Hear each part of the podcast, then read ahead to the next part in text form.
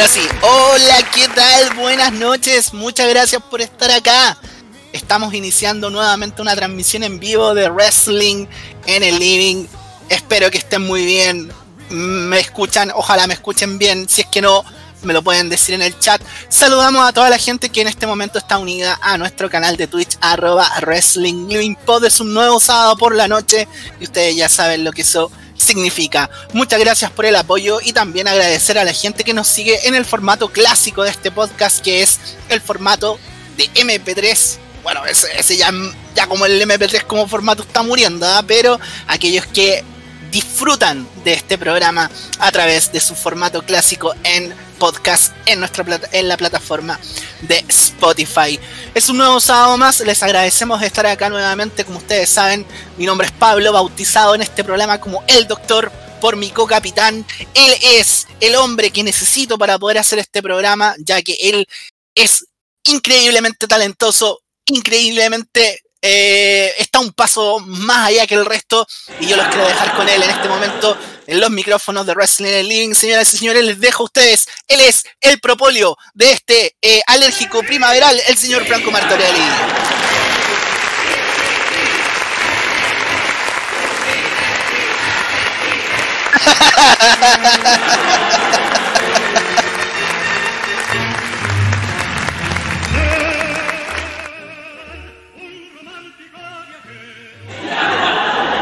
Usted está con todo el hype.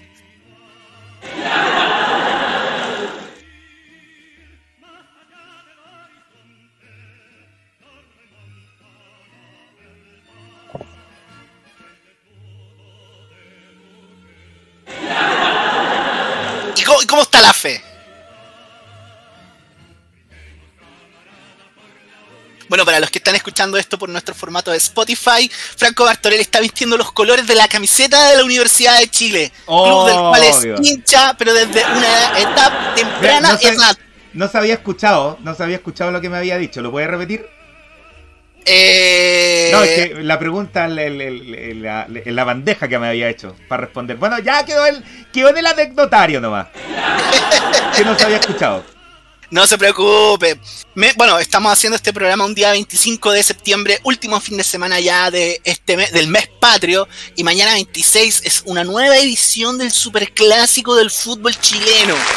Así que hay altas esperanzas por parte de Franco Martorelli. Porque mañana se enfrenta al archirrival. ¿Cómo, ¿Cómo está el ánimo? ¿Cómo está la expectativa que va a ser mañana? Qué bueno que qué buen bandejero se acordaba de todo el speech. Sí, sí, señor. La fe está alta, la fe está alta siempre, como cualquier día previo al clásico, no importa 20 años eh, perdiendo en el Monumental, 8 años también perdiendo en eh, de local, pero aunque venga todo así como el optimismo malo dentro de la semana, puta, viene el día previo y es como chucha, viene el nerviosismo y puta, ahora sí que puede ganar la U. Es como un, es como un sueño. Oiga, eh, eh, puedo sentir los aires de esperanza en su voz. Así que espero que mañana sea un día alegre para usted. Bien, solamente de cambio, soplan, en el, país. ese, era un jingle de, Joaquín Lavín. Sí, pues, sí, se acordaba, doctor, qué grande, doctor, se acordaba. Por un tiempo feliz, me acuerdo que decía una, una de las líricas. Por un buen futuro, un tiempo feliz. Qué bueno, yo, ya, perdón.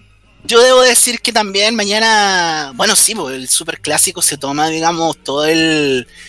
Para los que son hinchas del fútbol, ¿no es cierto? Como nosotros. Sí, eh, o que seguimos la pelotita.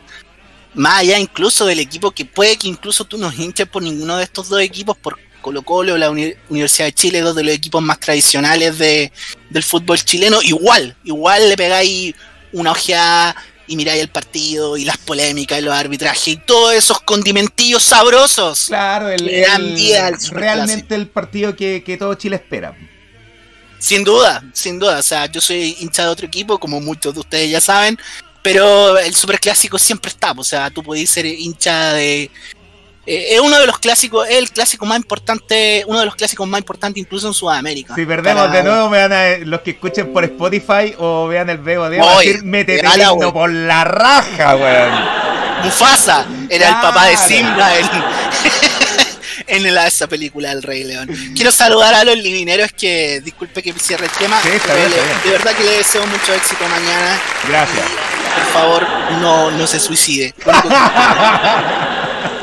Voy a saludar a la gente del chat. Tenemos eh, a Mousehead que nos dice: Buena cabros, aquí bancando mientras veo la UFS. Que todos sabemos que se dice así: UFS, no Sí, UFC. uf, uf, UFS, esa es la verdadera pronunciación. No, Grande Mousehead por el aguante. Gordo Funky también nos saluda. Buena cabros. Don Sickness, que también se ha hecho presente en las últimas transmisiones, nos dice: Buenas noches, señores. Esa la leí con mi mejor imitación del, de Don Pinocho. Oiga, yo, yo, yo pensaba que Pinochet había pero resurgido de la, de la ceniza. ¡Qué gran imitación, doctor! No, mentira. De verdad, Bueno, yo dije, revi- revivió Pinochet, ¿de cuándo? Dice, Marto no se escucha. Dice, pero yo Sí. parece que ahora, ahora Sí, se ahora escucha. sí, ahora sí, Dice, nadie escuchó lo que dijo. Mañana es mi corbateo semestral. Ojalá ganen los RQLS. Voy a decir esas palabras porque está mi hijo presente. Ustedes saben que yo soy un poco la versión más PG de este programa. Pero se entiende la idea, Don Signes. Amigo, no se escucha. Creo que nadie escuchó. Ah, aquí estoy repitiendo. Pero lo repetimos, sí, lo repetimos. Pero de verdad, al dedillo. Dice, mañana vemos si el gran Big Mossman da una ayudita desde los pasayaces. lo queremos mucho, dice el que me lo pone. Oye, qué buen nickname ese, ¿eh? Lo bueno, es que lo lo, con- pone. lo bueno es que usted lo conoce, entonces no se, no se la va a echar con el nombre. No, está bueno. El que me lo pone. Mira, caí en la trampa, pero no me quejo. Bueno, señores, como ustedes saben, nos gusta hablar de fútbol, pero este programa igual es de wrestling en medio misceláneo. Pero para iniciar los fuegos de este programa, yo quiero pedirle a Franco Martorelli, como una de sus labores dentro de este programa, Sí, de hecho, cuando firmó el contrato con Wrestling Living Podcast Incorporated, está dentro de su responsabilidad en el contrato, y es contarle a todos ustedes, gente amable que nos ve y que nos escucha, qué fue lo que vimos esta semana, Franco Martorelli. Un momento, que estoy buscando una canción ad hoc. Una canción ad hoc. Te voy a ponerte un tema, ¿eh? como dice Sí, el... es que hay una canción muy ad hoc, pero no sé cómo encontrarla. Ya, pero, mire. Ah, mire, se está escuchando el rebote aquí a la transmisión también. Esta semana vimos. Ya no lo encontré, así que no importa. TNA Unbreakable 2005. Quisimos salir de lo que normalmente hemos venido haciendo. Hemos visto harto WWE. Hemos visto, bueno, WWE es el centro puntal del mundo de la lucha libre, te gusta o no. Eh, hemos tratado de ir variando, hemos visto harto WSW. eh, hemos visto algunas cositas de CW, pero quisimos expandirnos un poquito más allá y ver algo de la empresa que ahora es conocida como Impact Wrestling, pero que en algún minuto se pensó, y digo se pensó solamente porque se quedó solamente en ese pensamiento, que podía llegar a ser la competencia de WWE. Si bien es una alternativa como competencia, yo creo que nunca lo fue. Pero no por eso quiere decir que no vayamos a encontrar cosas buenas en TNA. Yo creo que igual, a pesar de lo alicaída que está Impact Wrestling hoy en día en comparación a Ahí está tiempos la mejores, canción. Ahí está. Es que empieza el pay-per-view exactamente con esa canción, que es muy. Sí, porque la otra, la otra no me quiero arriesgar a ponerla, así que esta no va, esta, la de la de Monday Night Football. Eh, exactamente, sí, bueno, tío, tío Ahí está, ¿ves? se la echa con el DM, con el DMCA, con el tema ahí de los, Sí. de los derechos de autor. Antes de que entrar a todas nuestras secciones clásicas, hablemos un poquito de TNA. Quisiera preguntarte, Franco Martorelli, ¿cuándo fue la primera vez que supiste de TNA? ¿Cuándo fue la primera vez que empezaste a verlo? Aquí, aquí- nunca lo viste. Cuéntame, ¿cómo es tu aquí yo me experiencia con aquí yo me enteré que existía TNA, no sabía antes. Ya. Igual no llevaba mucho tiempo, así que está bien no haber sabido. Sí, 2000 2013 creo. Y más encima era raro el formato, los pay-per-view semanales. Entonces era imposible cacharlo ahí en, en ese tiempo. Entonces, claro, ya 2005 empezó con los pay-per-view y empezó el boca en boca en Latinoamérica. Fue como, ya, pues, habrá que verlo. Pero recién lo empecé a ver el 2006. Ya. Ahí fue cuando empecé. ¿Qué fue lo primero que te llamó así como la atención o, o, no te gustó? ¿Cuáles fueron tus primeras sensaciones al ver así como TNA por primera vez? ¿Qué pasó por tu mente? Que era, que era una mezcla rara, era como el, como el fútbol uruguayo o ahora el fútbol chileno. O hay hueones muy jóvenes, así muy cabros, o están a punto de retirarse los otros. No, no había ningún luchador eh, punto medio. Era como el Colo Colo el año pasado. Claro, una cosa así, una cosa así. No existía ningún hueón de 27, puro o 19 o 38. 19, 20, 21 y de ahí 34 para arriba. Claro, claro. Oye, sí, yo la primera vez que vi TNA fue más o menos como en el 2005 también. En ese tiempo llegó el internet a mi casa, así que básicamente me civilicé y entré al mundo eh, interconectado y dejé de ser un cromañón. Y me empezó a llamar la atención, una de las primeras cosas que me llamó la atención en sí fue esta dinámica del... Fueron dos cosas, así como dentro de lo positivo. Una era la División X, que es como este versión 5.0, y digo 5.0 porque se saltó la 2, 3, 4, 5 de la división Cruiserweight de WSW, que era precisamente esta serie de luchas que ponían el wrestling en un... En, el living. En un... Uh, ah, ah. bueno, pero buen programa de ese wrestling. Muy bueno, muy bueno, muy bueno. Este sentido de la lucha libre técnica como en un pedestal. Y de verdad que es una versión de la, de la división crucero WSW, pero así en esteroides, porque realmente cuando empezamos a ver la división X, al menos yo, puta, yo quedaba maravillado. Y lo otro que me llamó mucho la atención era este ring de seis lados, que yo para esa época lo encontraba así, pero una, una locura. Una locura en el buen y en el mal sentido de la palabra. O sea, yo que echaba, yo que echaba ring, yo que echaba octágono, pero no que echaba ring de seis lados. Sí, y aparte que le da como una, una dinámica. Había una agrupación en Chile, ¿te acuerdas? Cuando nosotros luchábamos que usaba un ring de seis lados. Sí, señor.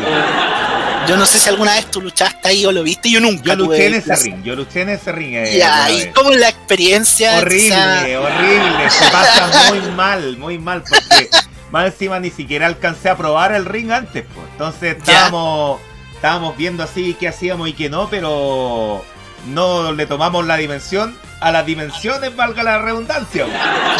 Entonces, no, la pasamos mal, la pasamos muy, muy mal luchando ahí. Sí, yo toda la gente que conocía del mundillo de la lucha libre en, en, el año entre los 2000 e inicio de los 2010, todos me decían, no, ese ring vale callampa, era, todos decían que era muy duro, eh, otros que era como difícil, que luchar en un, un ring de seis lados, o sea, es como cuando uno cuando nosotros entramos a, como a, empezar a aprender lucha libre, o sea, el, ring era de cuatro lados, o sea, eso es como ir contra la Biblia, como decir que el agua es negra, una cosa así. Pero bueno, no, pero es verdad, es, verdad, sí, sí, es muy, muy incómodo, no, se lo recomiendo a nadie, de verdad. Voy a leer un poquito los comentarios acerca de esto de la primera vez que vimos tiene a ver qué nos dicen nuestros queridos livineros en el chat. Don Botillería Gamer nos dice División X lo mejor que TNA pudo hacer. Eh, estoy completamente de acuerdo. Absolutamente. Don Botillería ¿Quién puede decir lo contrario? El tema que usaron para este pay-per-view era Enemy de Fozzy. Me parece que sí. De hecho, en este tiempo como que como que estaban tratando como, como Jericho había salido WWE eh, Jeff Jarrett quería un poco llevárselo a TNA, pero en ese tiempo eh, Jericho era un generalísimo de Vince McMahon. Era muy leal. sí, sí. Bueno, todos sabemos que hoy día está en AEW, pero ya el tiempo ha pasado, así que obviamente tu, tu opinión puede...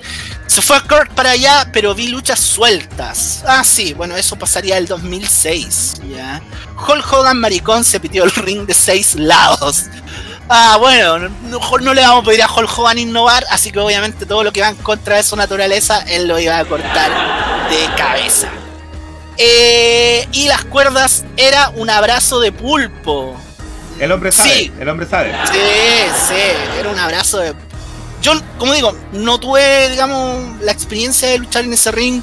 me quedo más él se refiere que cuando te tiran al esquinero no quedáis así bien, quedáis como así. Claro. Más, más claro. Sí, me imagino que la dinámica obviamente debe ser diferente. Les cuento muchachos que nos escuchan a través de Spotify, nos miran a través de Twitch, que nos pueden seguir a eh, .tv slash Wrestling Living Pod. Dennos follow, chiquillos. Queremos unos follow ahí que caigan por ahí por la noche. compártanos en su historia de que nos están viendo. Pose para la foto, doctor. Pose para la foto. Ya, ya, ahí tuvieron tiempo para haber sacado un screenshot y. Una captura, exactamente. claro, ayúdennos a compartir, por favor. Eh, Se los agradeceremos completamente. Te quiero contar que este Unbreakable 2005, como ustedes saben, el gimmick de este podcast es revisar pay-per-view acorde al mes en el que estamos. Este se llevó a cabo en un mes de septiembre, el 11 de septiembre del año 2005. Otra vez un 11 de septiembre se nos haga, mete Haga su imitación de Pinochet de nuevo, doctora. Ahora que estamos hablando de 11 de septiembre. Estamos en vivo, señores. No, sale mal. Sale como si, como si, si Pinochet se hubiese tomado como como tres cañas de es, la fusión, pero mal hecha, entre eh, Merino y, Pinochet. Claro, es, un carrete entre Merino y Pinochet en la Junta Militar. Esa es. Como igual le sale como medio. Y le sale como medio curado, sí. No, sí que todos sabemos que el Kramer de este programa es usted. 11 de septiembre del 2005 en el TNA ¿Qué pasa? Le sale mucho mejor yo soy un aficionado en el tema de la de la, de la imitación, usted es todo un profesional. En el hemos descubierto y esos son los comunistas, señor. Los comunistas, marxistas, leninistas, exactamente. 11 de septiembre del año 2005 desde el TNA Impact Zone, que en realidad ese es el nombre de uno de los estudios que tenía eh, los estudios eh, Universal, perdón, en Orlando, Florida, con 70 entre 700 y 800 personas presentes. ¿Por qué tan poquito? Bueno, un estudio de televisión, ya así que no le podíamos pedir tanto y eso, digamos, le generaba eh, ahorros a esta empresa. Que recién lleva tres años de vida en el 2005, así que tampoco hay que pedirle lo que hace IW hoy en día, ya así como para tener un parangón y con un eh, estimado de entre 12.000 y 15.000 personas compraron este pay-per-view. 15.000 es un número pequeñísimo comparado a los monstruosos números de las ventas de pay-per-view de WWE, pero lo mismo, recordar, esta empresa tiene tres años, siguen siendo números importantes, ya, como bien decía Franco Martorelli, eh, este es el noveno pay-per-view de formato ya pay-per-view que todos conocemos de lucha libre, el cual se atrevió tiene a hacer. Así que estamos esperanzados de ver un buen pay-per-view. La verdad, muchos quizás conocen ya el main event de este, pero lo vamos a ir, vamos a ir vamos para allá. Todavía comámonos las papitas fritas, el arrocito, todavía no vayamos a la carne. ¿Te parece? Muy bien, doctor, muy bien, me parece. Bueno, como ustedes saben, la sección más clásica de este programa se hace presente en este minuto ya. Suena la orquesta de los animales que nosotros rememoramos tanto porque la asociamos al programa maravilloso, un programa Viernes Familiar de Canal 13 que nos retrae que es momento de recordar. Y aquí están las gloriosas efemérides, como dicen los lolos. F, porque son efemérides. Sí, sí, no, estaba la gente, la gente lola ahí. Este, este podcast es multigeneracional, así que no me acuerdo, me acuerdo así como onda cuando la cuando la Vivi estaba en Sábado Gigantes, ¿te acordáis? Sí. Y ya el, el, eh, no, pero la Vivi, la Vivi, la Vivi. Y la cosa es que ya era un programa para viejos culiados, pues, ¿cachai? Pero como que tenía un segmento juvenil y tenían como un jingle que decía, ¡eh, eh gigantes joven! Eh". Nosotros tenemos que hacer un jingle similar así. Como un programa de viejos culiados, pero tenemos que hacer un jingle, no sé, de los trap que escuchan los lolos sí, con Marcianeque de fondo. Con Marcianeque, obviamente, ahí. Yo voy a decir como Jorge González, ya escuchamos Marcianeque. qué, buen, qué buena historia. A mí me sale como vieja culiada. Escuchamos Marcianeque. No, pero a usted le sale como la polola Jorge González. Pues. Sí. sí. Muy bien. Oye, te, contemos qué pasaba en el mundo en septiembre del año 2005. Bueno, primero comentar que sale a la venta. A ver, eh, sí, sale a la venta por parte de Sony Computer Entertainment la consola PlayStation Portable, más conocida en el mundo como la PSP. PSLP, PSLP, ah, PSP, PSP, PSLP, qué, qué buena acrónimo. Eh, que era esta, este, esta apuesta por ir por las consolas portátiles de Sony, territorio pero ultramente dominado por Nintendo y su Game Boy. Desde siempre. Desde siempre y hasta nunca. Y ahora con la Nintendo Switch, que esta consola híbrida, como le gusta decirle, haya lo entendido, pero peor, o sea, este campo es completamente de ellos. ¿Alguna vez jugó PSP? ¿La tuvo? Tuve dos PSP, las dos las tuve que vender. ¿Por qué razón? Uno porque necesitaba plata y la otra fue puta para irme a Nueva Zelanda, como siempre digo. puta, vendí cualquier consola para irme a puta la weá, weá. Oiga, usted vendió hasta su alma por unas fichas de Alf por irse a, cuando tuvo que irse a, Nueva Zelanda. Pero se entiende. Sí. Oye, ¿y cómo es la experiencia? ¿Qué te pareció? ¿Te gustaba? ¿La encontrabas bacán? ¿Qué onda? Buenísima la encontraba, pues más encima emulaba juegos de Play 1. ¿Ya? ¿No lo alcanzaste a jugar tú, Pablo? Yo no tuve PSP. Nunca, lo que sí. ¿Lo jugaste? Mira, hace dos años, en un trabajo que tenía, un muchacho tenía PSP y me la prestaba para jugar un, los ratitos muertos de la pega y jugaba el Net for Speed Most Wanted, que para mí es el mejor Net for Speed de todo. El ya, pero para mí, el Most Wanted. El Most Wanted, sí, señor. Uh, y sí, para ser una consola portátil y de la, de la época en que salió, la encontraba bastante decente. No, así. Yo me acuerdo del SmackDown vs. Raw 2007. Ya. Y el 2000, ¿cuál? no me acuerdo cuál fue el último, parece que 2009, una cosa así. Pero con unas gráficas de Play 2, weón, de verdad. Pero ¿sabéis que gráficas de Play 2 en una consola portátil igual bien? Po, sí, pues obvio, obvio. Igual no bien, me estoy quejando, para nada. Ya, perfecto. Súper bien, pues. Grande PSP. Después hicieron, lanzaron la PS Vita y ahí la mirar. Ahí fue, mire, mire eh, la, la cortina que le gusta. La. La FC, y ahí murió. Eh, la siguiente efeméride, Fernando Alonso, clásico corredor de la Fórmula 1.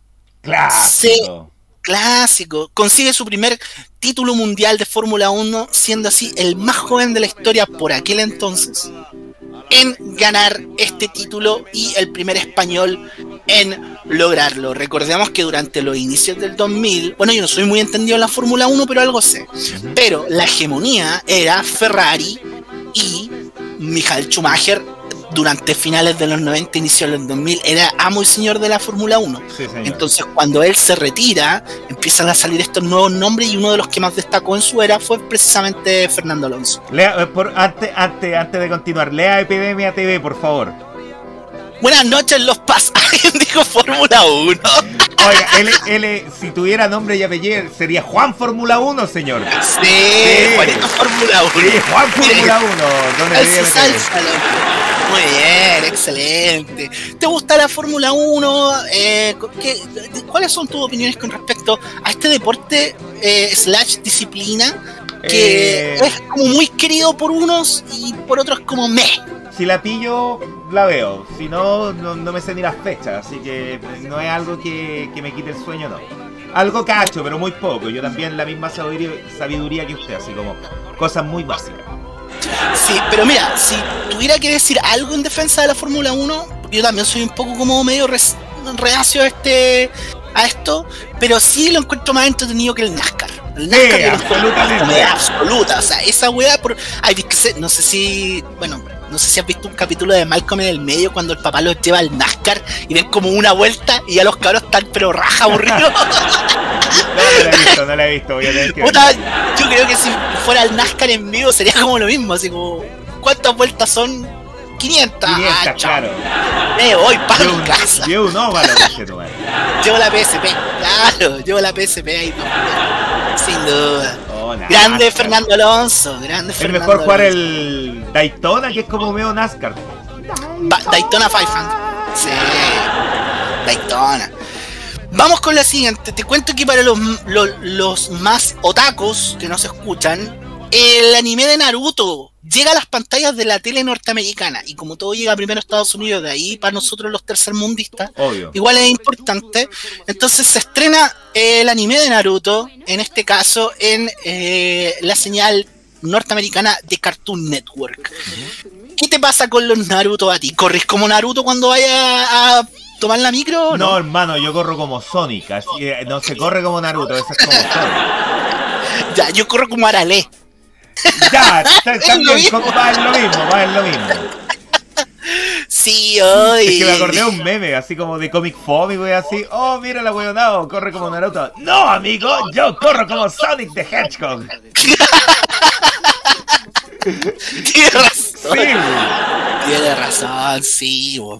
A mí me gustaba toda esta dinámica de, correr como Naruto hasta que vi a Pamela Giles correr como Naruto en el Congreso y ahí fue como, uff, uff, esto ya envejeció de más. Esto envejeció instantáneamente. Oh, qué lato, doctor. Ay, sí. Grande Naruto igual. Yo, toda la gente que conozco que es fan de Naruto, eh, ultra fan. No conozco un fan medianamente seguidor de Naruto. O eres ultra fan, es como CM Punk. Ahí está bien. Claro, sí, pues, sí, sí, es como CM Punk. Quien era lo mismo. Aunque para mí es indiferente Naruto. ¿eh? No lo veo, no lo veo, pero no lo veo, no, no porque no lo vea le voy a andar tirando mierda.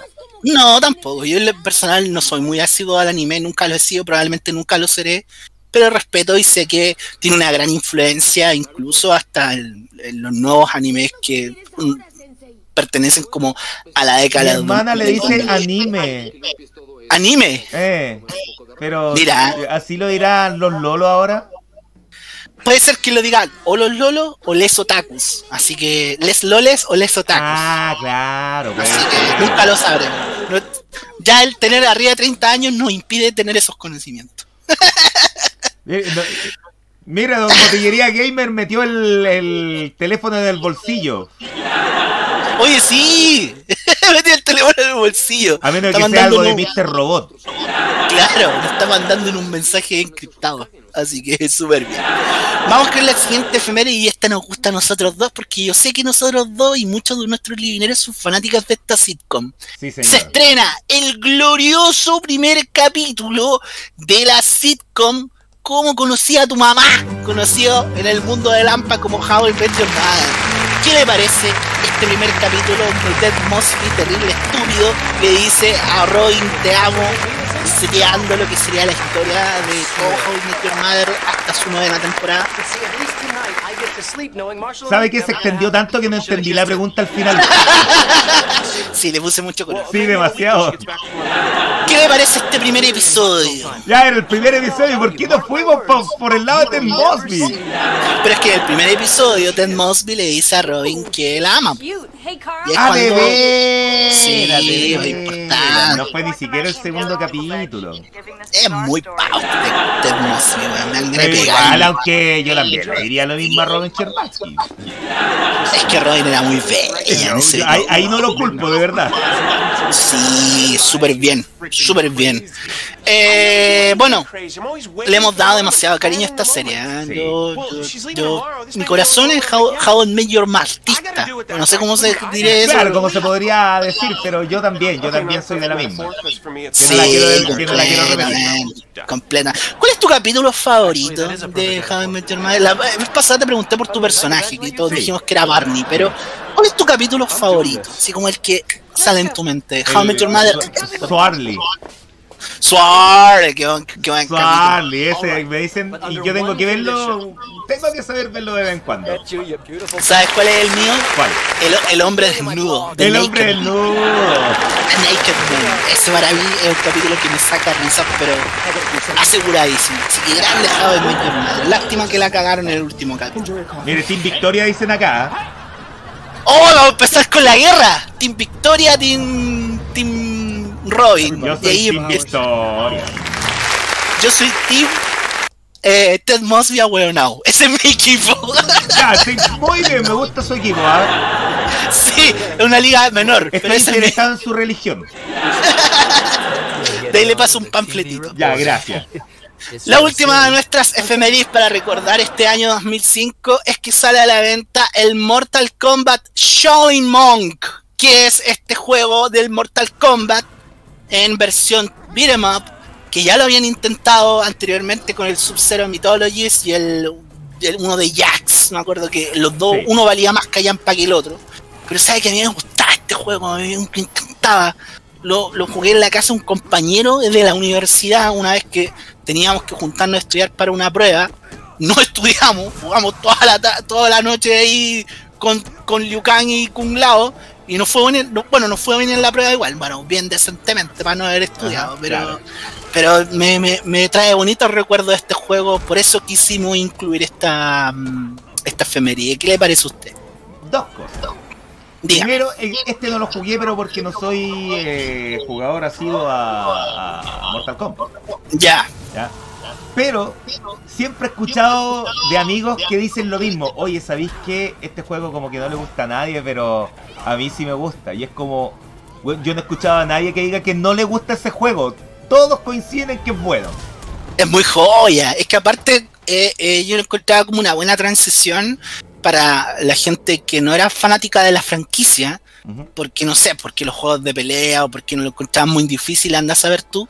Pero por último, para introducirse por último con la historia y la franquicia de Mortal Kombat, pero desde un bueno, claro. claro, yo lo encontré así como comercialmente una excelente idea.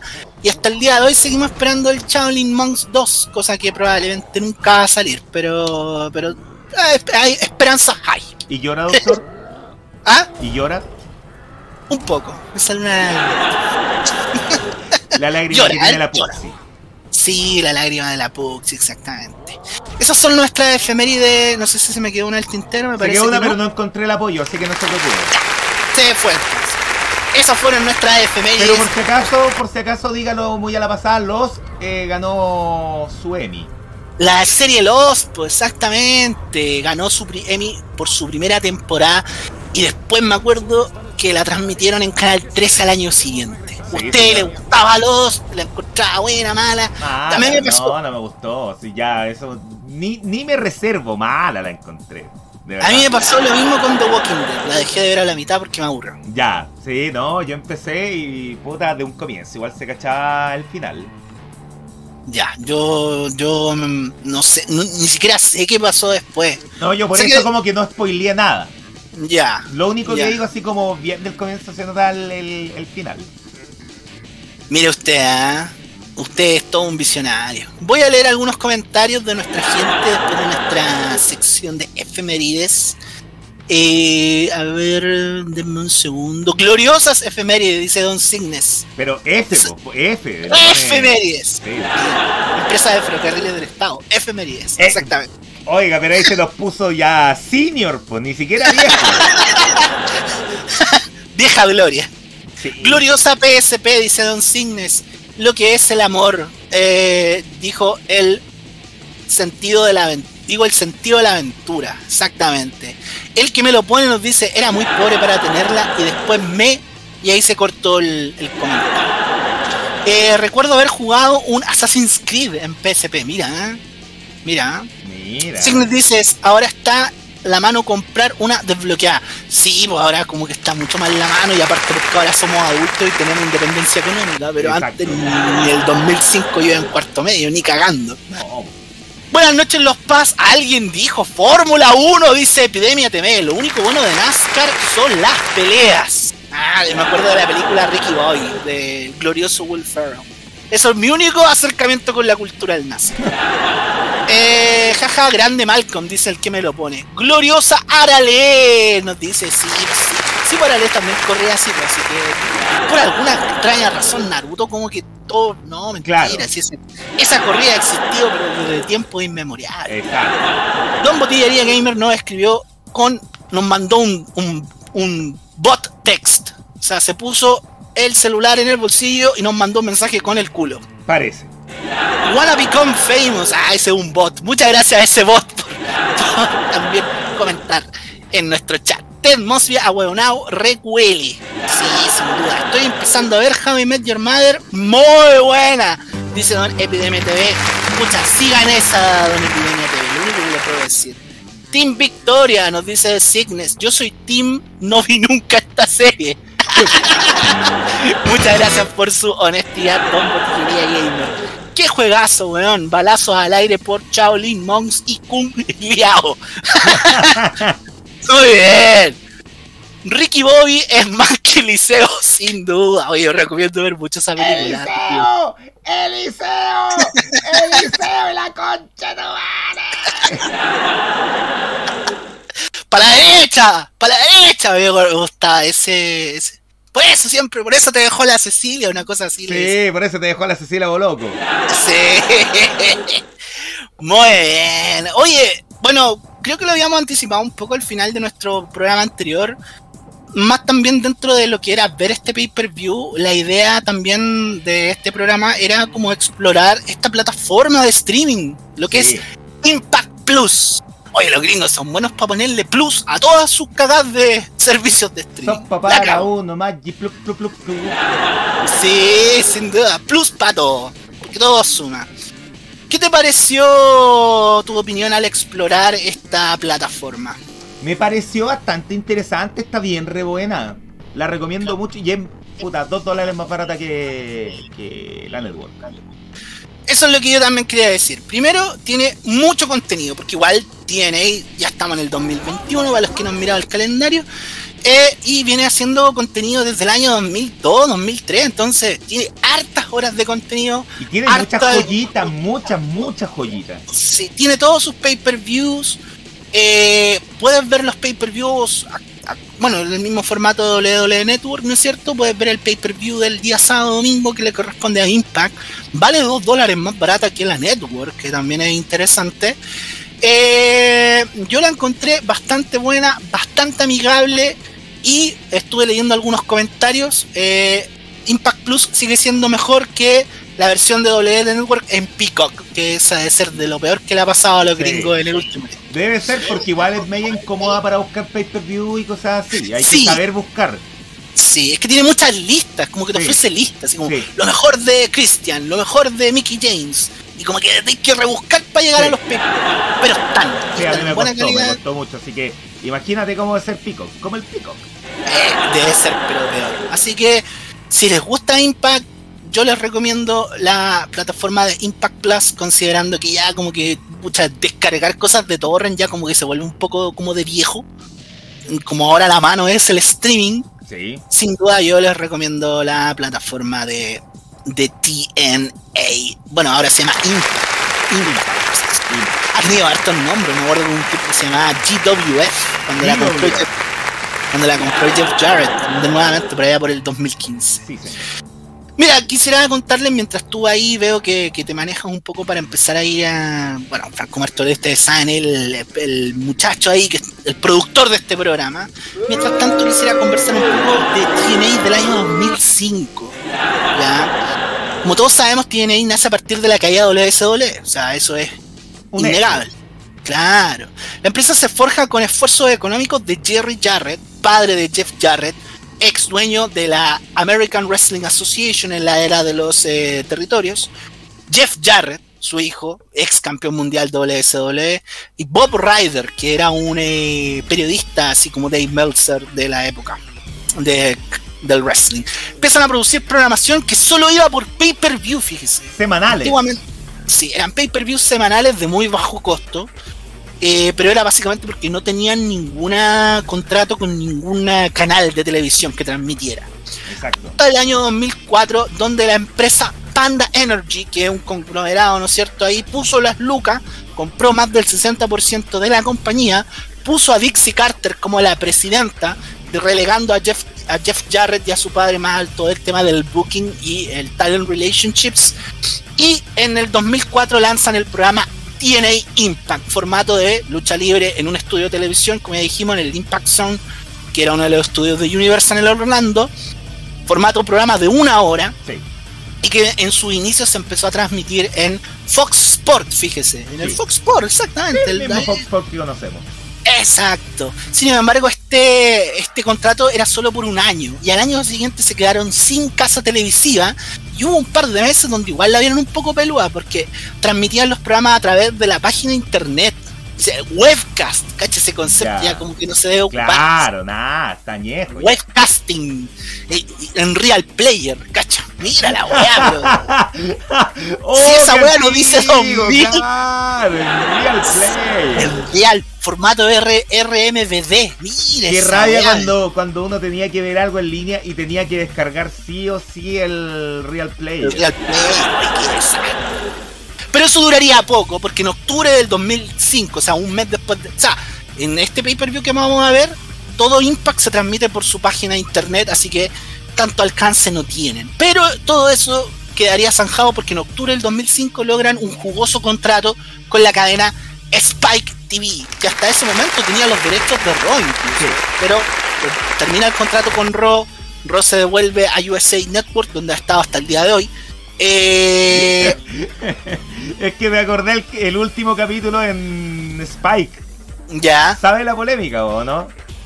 Algo supe, que como que en Spike TV empezaron a meter mano a la transmisión para, para boicotearla un poco. Eh, pero para boicotearla porque decían ya la, eh, la próxima semana Raw va a estar en USA y cosas así. Al comienzo no lo decían. Decían la próxima semana empieza una nueva era de WWE y etcétera. Pero ahí Spike como que cortó para prevenir de que no, no tiraran la promoción a USA Network. Para matarle el hype. Entonces, de repente salía así como Ro, tenemos problemas técnicos, cosa que nunca pasaba, pues era parte de la. y para finalizar ese tema, en el main event ya habían cachado de que le estaban cortando, así que en, el, en la última lucha no paraban de decir, oye, sí, la otra semana vamos a estar en USA, ¿cierto? Sí, USA. Y gran programación de USA.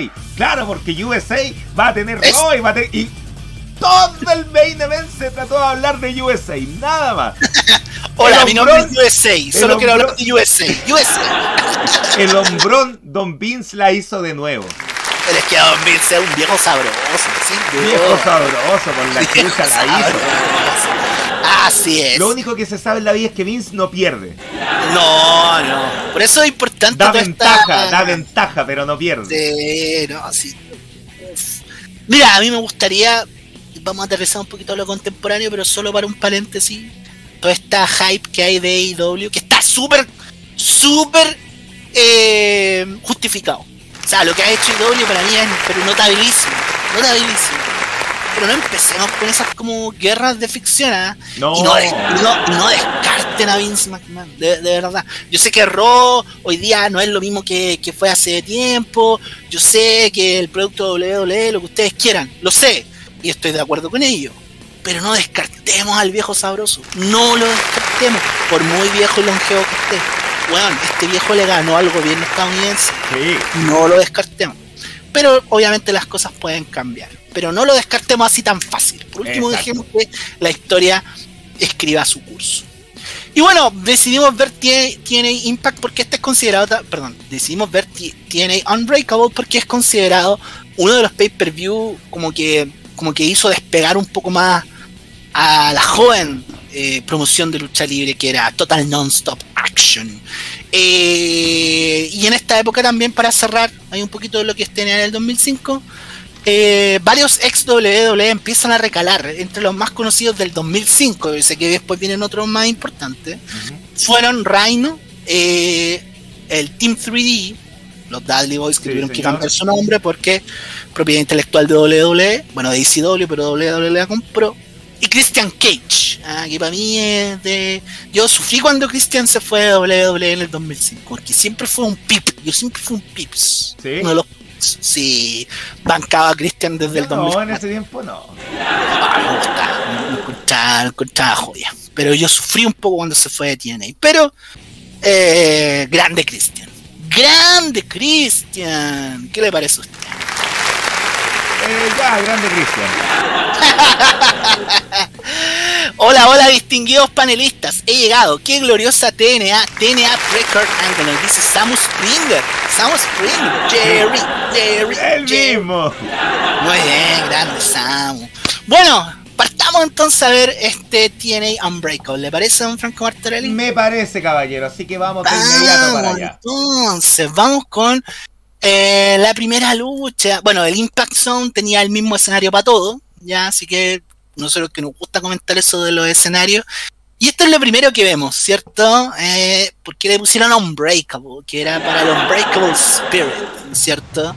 Recordemos que este evento pasó un 11 de septiembre, fecha oscura para, para la historia norteamericana, por todo lo que ustedes ya conocemos. Eh, también para rendirle un homenaje a las personas que sufrieron eh, en el 11 de septiembre gringo del 2001. Y bueno, y tiene esta cancioncita, ¿no? Hoy me salió igual. Me salió igual, doctor. ¿Por qué? Porque en septiembre, como ustedes saben, comienza la temporada regular del fútbol americano. Entonces tiene que hacer su mofa ahí eh, con una narrativa hecha como por un eh, clásico narrador de fútbol americano. Eh, bastante interesante. A mí me gustó. Yo sé que hay gente que no le gusta cuando mm, como que el wrestling toma elementos de otras cosas y lo incorpora. A mí me da lo mismo. Incluso Ro lo ha hecho en todo caso.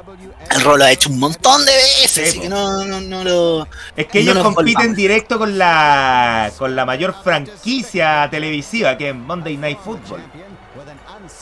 Em, bueno, no sé si lo hemos hablado en el podcast, pero cuando, cuando llega la temporada regular en septiembre del fútbol americano, eh, los ratings de Raw sufren, incluso hasta la era Attitude. Así, siempre, siempre ha sido así.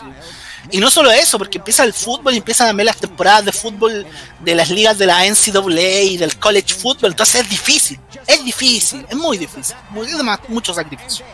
Así que como justificando WWE por sus malos ratings. Es difícil, es difícil la cosa. Es que le estaba saliendo como Don Niembra. sí, es mucho sacrificio. Exactamente. Así que tenemos este TNA Unbreakable. Nos vamos a la primera lucha, Franco Martorelli. Ahí estamos, estamos viendo esto desde la plataforma de eh, Impact Plus, para los que estén interesados. 7 dólares con 99 vale mensualmente por si la quieren tener. Y bueno, los servicios de streaming dan la facilidad que si no te gustáis la dejáis de pagarle. Exacto. Doctor, esta es la primera lucha. Mira, esas caras las conozco. Esas caras las conozco. Las he visto en algún lado. Ahí está Ron Killings, BJ James y Conan. Exactamente, Ron Killing, que lo conocemos en la actualidad como R-Truth, eh, BJ James, para nosotros el weakest link de los forajidos modernos. Pero que tenía más carisma. Y, aquí sí que lo demostró, aquí sí que lo demostró. Este se llaman los Three Life Crew. Exactamente, eso es stable. ¿ah? Oye, ese Conan está pero muy hinchado. Y mira, aquí, aquí no tengo idea por qué Conan le pide disculpas a BJ James y una promo muy así genérica, más encima DJ James hace la misma weá que hace con los forajidos modernos. Lo mismo. El mismo discursito, exactamente. Muy apreciado por el fan noventero de la lucha, ¿eh? pero ya en este tiempo como que está un poco, ya sabíamos a dónde iba. Claro, es que... Ahí estamos. Ahí está. Oye, estos muchachos ¿eh? se comieron unas empanaditas de pino antes de entrar al ring, parece. Y no se tomaron un disfrute. Usted, usted es de la talla sana, del humor blanco, doctor. Yo vengo de la escuela de Alvarito Sala, pero solo de su escuela humorística, no de sus eh, malas costumbres paternales. Que mi hijo vive acá conmigo está reconocido. Oiga, doctor. Después de esa talla, después de esa talla bien parisi la suya. bien parisina. Eh, se enfrentan a David Young, Alex Keeper. ¿Se acuerda de Alex Keeper? Sí, me acuerdo de él en un, en un breve paso por la TNA de los años 2000-2001. Y eh, Simon Diamond. Simon Diamond, mira, tenemos un follow de un. Sí, pero es un bot, así que gracias. Sí. Eh, no, pero está bien, igual. Ah, démelo. Este, déjeme hacerlo corta. Eh, John comienza dominando, revierte rápido. Eh, aquí BJ da el relevo a Killings. Empieza una combinación de patadas aquí que la vamos a ver en un poquito más adelante, que es pero tan amorfa, tan eh, terrible. Eh. La vio, ¿no? Malísimo, malísimo. Es que claro, pues quería, querían como reeditar el gran tag team que tuvieron en WWE, ¿Se acuerda de ese tag? Get eh, Rowdy. Ya, sí. Get Rowdy. Me acuerdo que en ese tiempo Ron Killing en WWE se llamaba K-Quick. K-Quick, pues. Y salía con, este, el perro. Claro, K-Quick es como la marca de un chocolate instantáneo para echarle a la leche. Oye, ponle un poquito de K-Quick, eh, ya, me dicen que desactive la alarma. Si sigue cayendo más cuestiones de bot, la voy a desactivar. Mire, aquí está, aquí está. Para la gente que está viendo en Twitch, pero qué terrible, más encima ni siquiera terminan un codazo, ¿no? Pegan patadas. Nee, nee, malísimo. flojo, no sé si malo, pero flojo. Sí. Después de esto, no tengo idea por qué, pero entra Ron Killings y puta, no domina nada, o sea, hace un par de cuestiones y después para afuera. Ahí está, ahí lo vio la gente de Twitch. Exacto. Se fue. Después empiezan a dominar de nuevo los rudos, porque usted sabe, arriba los rudos. Arriba los rudos, arriba los rudos. Y aquí tratan de calentar un hot tag, pero, pero que no calentó a nadie, po. Porque, ¿cómo se le ocurre hacer? Usted no, no spoilee nada. ¿Cómo se le ocurre hacer un hot tag, pero que al minuto y medio de lucha? A los dos minutos de lucha. ¿Cómo se le ocurre? Entonces, claro, empiezan con los releos rápidos y a provocar al rival y eso es como puta. Pero eso todavía no va, pues, si un pay-per-view, Ah, sí. Sí, no. No, no. No voy a spoilear nada, pero. No, no, no, fue una buena idea. No, para nada. Y mire, vamos a adelantar un poquito al final. Y cuando me refiero un poquito, es un poquito. De verdad. ya. Espera un poco, un poquito, Esa es la abuelita. Ya no, no, no me quiero arriesgar tanto. Después van a saber por qué, pero ya ahí están tratando de, de remontar ese shoulder block. Oh, un rebote de shoulder block, pero a los tres minutos de lucha. Esos son dos curados que no sabían que venía una persona y chocaron. Nada. Claro, de fueron como, no sé, cuando chocáis con alguien en, el centro, algo así, pero se cayeron dramáticamente a los tres minutos. y Conan ahí haciendo sus vueltas de carnero tan características que yo la encontraba tan innecesaria. Horrible, yo la encontraba, horrible. Esta parte me encanta. Entonces llega Conan barre casa, lo revierten, llega un lazo después de un giro bien feo. Y.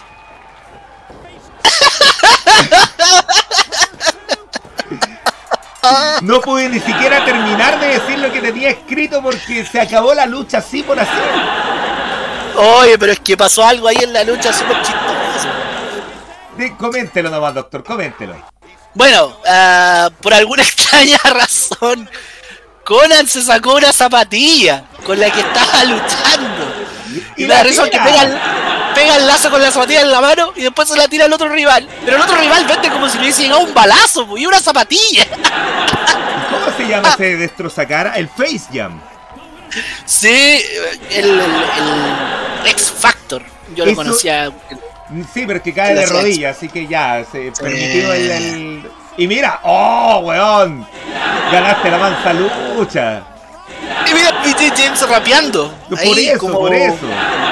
Haciendo una batalla de gallos con. Vea la transmisión que le estoy mandando, doctor. No vea la, la, la otra que está viendo más atrasado. Y ahora sí. Ya, y tengo dos pantallas entonces. Sí, sí, sí, sí. Vea esa. No, pero, está sudadísimo, doctor. tan, tan, tan, fuera de forma un poco. Les faltaba trotar ahí en, en las tardes a estos muchachos. No, este es un mal opener. No me gustó. Para absolutamente Nada, ¿y por qué le tira un zapato? ¿Y por qué el que lo recibe como si le hubiese llegado, no sé, una plancha en la cabeza? Ni siquiera, ni siquiera WSW en su tiempo tenía tan mal opener, se lo juro, doctor. No, ¿Qué evaluación le damos a esto desastre? Yo, y bien, bien así lamentable, le doy unos pendejos jugando Backyard. Backyard Wrestling y nada más. Porque intentaron luchar, pues intentaron luchar y no, no, no pasó nada. O sea, no cero aporte esta lucha. Imagínate, esta fuera la primer, el primer evento que tú veías en tu vida. ¿Qué pensáis, Cambio la tele, cambio la tele. ¿Qué queréis saber de lucha libre? Nada, No, malísimo. Vamos a leer los comentarios un poquito acerca de lo que dice la gente sobre este inicio de pay-per-view.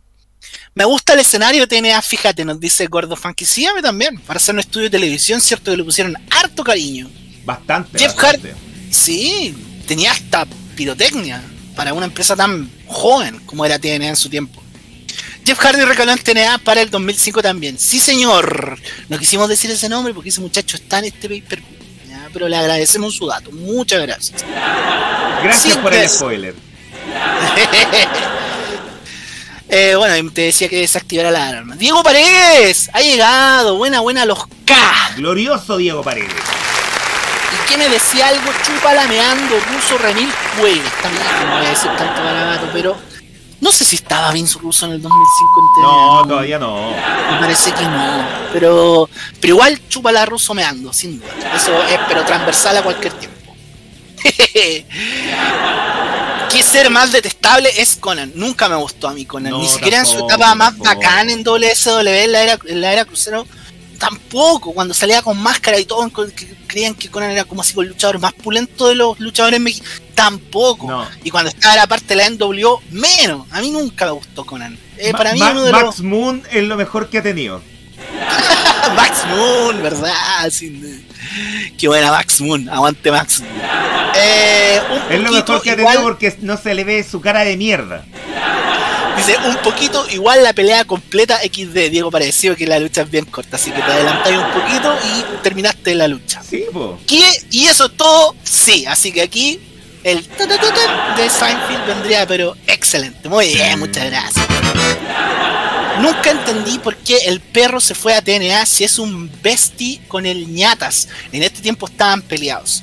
De hecho, eh, en la serie de W Network de Monday Night Wars, pero el documental, no el DVD del 2004, que hay como dos, dos líneas ahí de, narrativa. Eh, James, cuando hablan del capítulo donde hablan del último WSW Nitro, el, que fue desde Panama, eh, de Panama Beach, Florida, BG James dijo que él fue a WSW esa misma semana a buscar pega, y vio a Shane McMahon. Y vio a Shane McMahon. Y lo habían echado porque este muchacho no se estaba portando muy bien ahí con, su, con sus demonios internos ahí, las cosas que se ponían en el cuerpo. Así que por eso, ¿qué más le quedaba? ¿Qué más le quedaba a la gente ex WWE, ex WSW, que no es, que estaban como blacklisted en WWE en, en el 2000, 2001, 2002? Tener que probar en algunas partes y TNA vino a ser este como oasis. Exacto, doctor. Exacto. Igual algo necesario. Siempre es bueno tener una alternativa fuerte a WWE. Quizás no una competencia, pero sí una alternativa fuerte. Ahora está recién teniendo una competencia, pues, pero. Eh, claro, faltaba una alternativa fuerte, y TNA llegó como a suplir eso. Sí, bon. Eh, eh, el, durante la guerra de los lunes por la noche, si tú eres luchador, tenías un trabajo asegurado, entre comillas. Porque si no estaba en WSW, bueno, tenías WWE y nomás. Y viceversa. Pero ya cuando WSW desaparece en el 2001, eso se cortó y muchos luchadores tuvieron que intentar cosas. Y dentro de todos esos intentos, nació TNA. Yo le doy un peo en lata y un sartén un sartenazo en pleno ciclo, me imagino que dijo ahí don Diego Paredes. Sí, pues, sartenazo. Ahí puso sartenazo. Ah, innecesario el que me lo pone. Samu Springer, lo más grande de la NWO es Buff Daddy. Yo estoy completamente en desacuerdo de lo que dijo Samu es que Springer. Samu, Samu mezcla los universos. Eh, sí, sí. Yo creo que ese comentario no, no puede ser tomado en serio. No, este, aquí no, en, el otro canal de Mala Muerte sí. Lo que no me acuerdo mucho es de la alianza TNA NWA. Sí, esa alianza existía. De hecho, TNA hasta antes de que empezara a, a lanzar su programa Impact, se llamaba TNA NWA y era porque ellos usaban el campeonato de la NWA para promocionar también la marca de la NWA que ya a ese tiempo estaba más muerta que ahora. Eh, de hecho, el campeonato central acá es el NWA Champion no es el TNA que después se crearía. Pero ya querían, ya querían cambiar lo suyo, entonces como la, el título de la División X era de ellos, claro, aquí pusieron de 2020 lo de la División X, y que fue una constante entre 2005 y 2006. Exactamente. El que me lo pone dice, yo le doy la última rutina de Dinamita Show en Viña. Ah, sí, sí, sí, innecesario. Vamos con la segunda lucha, Franco Martorelli, si nos ayudas ahí con la producción de esta bella transmisión en Twitch. Muchísimas gracias, ahí ya la estamos viendo. Ya. Este una, bueno, como match promo o algo así. Esto es algo que pasó en, el pre-show, ya que se transmitía eh, por el webcast, por el Real Player. Parece Monty Brown.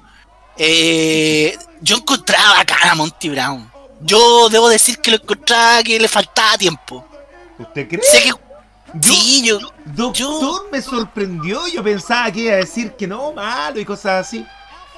no, yo lo encontraba bacán, tenía potencial. Ahora cuando lo llevaron a WWE, igual lo hicieron cagar un poco. Sí, ahí lo- como que lo cagaron un poco. Pero Un poco yo lo encontraba un poco harto, sí. Es que esa, ese revival de la ECW, sobrevivir a eso era pero muy difícil. Sí. Pero bueno. Y ahí tenemos a Jeff Jarrett. Este, este dato a mí me interesa, que Jeff Jarrett, spoiler, no participa en ninguna lucha como contrincante durante todo el card de este pay-per-view, pero ahí lo vemos y lo vemos vestido luchador. ¿Qué huevón más comprometido con su pega?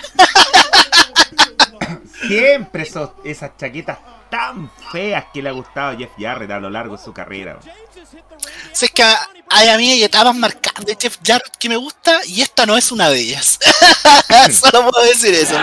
Solo puedo decir eso. Reconozco su legado, sí. Me gustaba mucho cuando hacía ese tacting con Owen Hart en la última etapa de la vida de Owen. Ese Ah, no la, la la actitud era muy bueno, era muy Oh, ese bueno. tacting no encontraba la raja, weón. Sí. Cuando salían con Debra. Uy, yo encontraba ese tacting, pero. Ah, yo Ay. pensaba que iba a decir, uy, yo encontraba a Debra, pero no, no.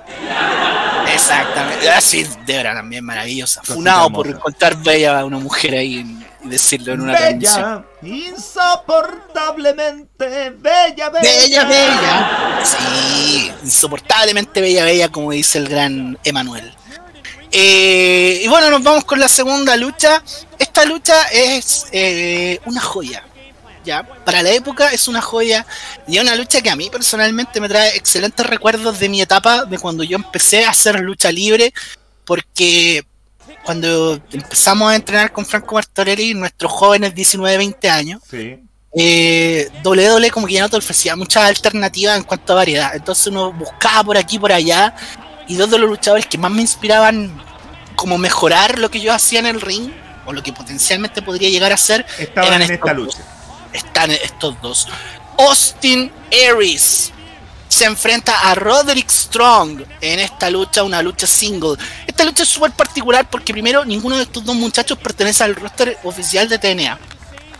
Pero TNA en su búsqueda de buscar talentos por aquí y por allá, Sí, pues. entiende que tanto Austin Aries como Roderick Strong eran indie darlings de la época. De Este hecho, de hecho, indie darlings, sí, pues, así como máximos prospectos para, ujú. para llegar a alguna compañía, más que agrupación, una compañía. Eh, sí, mire, doctor, esta lucha de hecho la promocionaron como X Division Showcase. sí, sí, Así- y de así es hecho, promocionada, así como para que se den a demostrar y si a ver si es que entran a la a la división X. era como un tryout en pleno pay-per-view. Y, y estos luchadores también los pidieron en la página web de aquel momento de TNA. Así como, ¿qué luchadores del circuito indie te gustaría ver en TNA?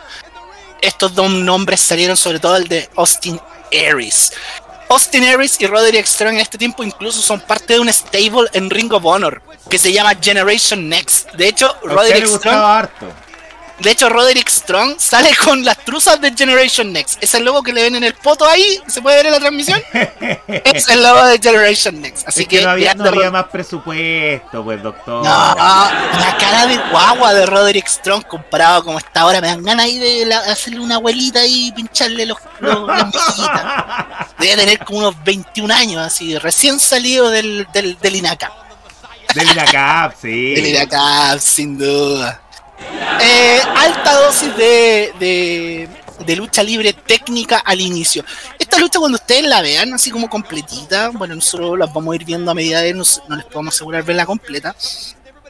Aquí uno se da cuenta que la gente detrás de bambalinas de TNA les dijo a estos dos muchachos, ustedes vayan y hagan lo mejor que tienen, tienen 10 minutos para hacer una lucha, pónganle.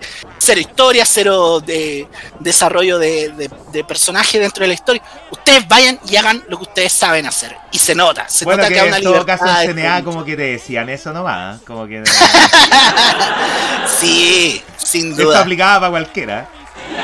Sí. De hecho, esta lucha no tiene como un storytelling, que es un concepto muy de WWE, ¿no es cierto? El Ujú. storytelling, que también se aplica en AEW, que también lo podemos ver en AEW. Pero el storytelling es más de como es un staple de WWE, pero acá no hay, y acá están estos dos muchachos siendo ellos en, en a nutshell, así que bacán igual, bacán igual que no lo hayan así como, oye, no, tienen que construir, no, hagan ustedes lo que ustedes saben hacer, pónganle, así que eso te da confianza. Así que no, esta lucha es pero brillantemente muy buena. Roderick Strong, muchas backbreakers. De hecho, me acuerdo que en este tiempo él tenía el apodo de ser el Mesías de las backbreakers, The Messiah Backbreakers, ¿se acuerdan? No me acordaba, no me acordaba. Fue un recuerdo, recuerdo desbloqueado, doctor. Mm, qué buena ahí le salió el logo del, Xbox.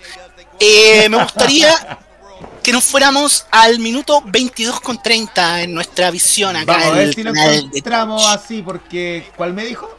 22 con 30. 22 minutos 30 segundos. todavía no llegamos a la hora de transmisión en el pay-per-view en, la plataforma de Impact Plus. Acá, mire. Eh, Roderick Strong está tratando de aplicar su llave de rendición que es el Stronghold, ¿ya? Sí. Pero eh, no la puede hacer y la convierte en una eh, catapulta hacia el esquinero, evita el suplex Austin Harris, conecta a la doble pata, muy del estilo de Daniel Bryan, y luego de eso aplica Brainbuster. Brainbuster. Me acuerdo de ese video del genérico. Eh, Brainbuster. Se le aplica a Roderick Strong, se sube a uno de los seis lados de. Y aplica este preciosísimo 450 Splash, 450. La cuenta llega a 3.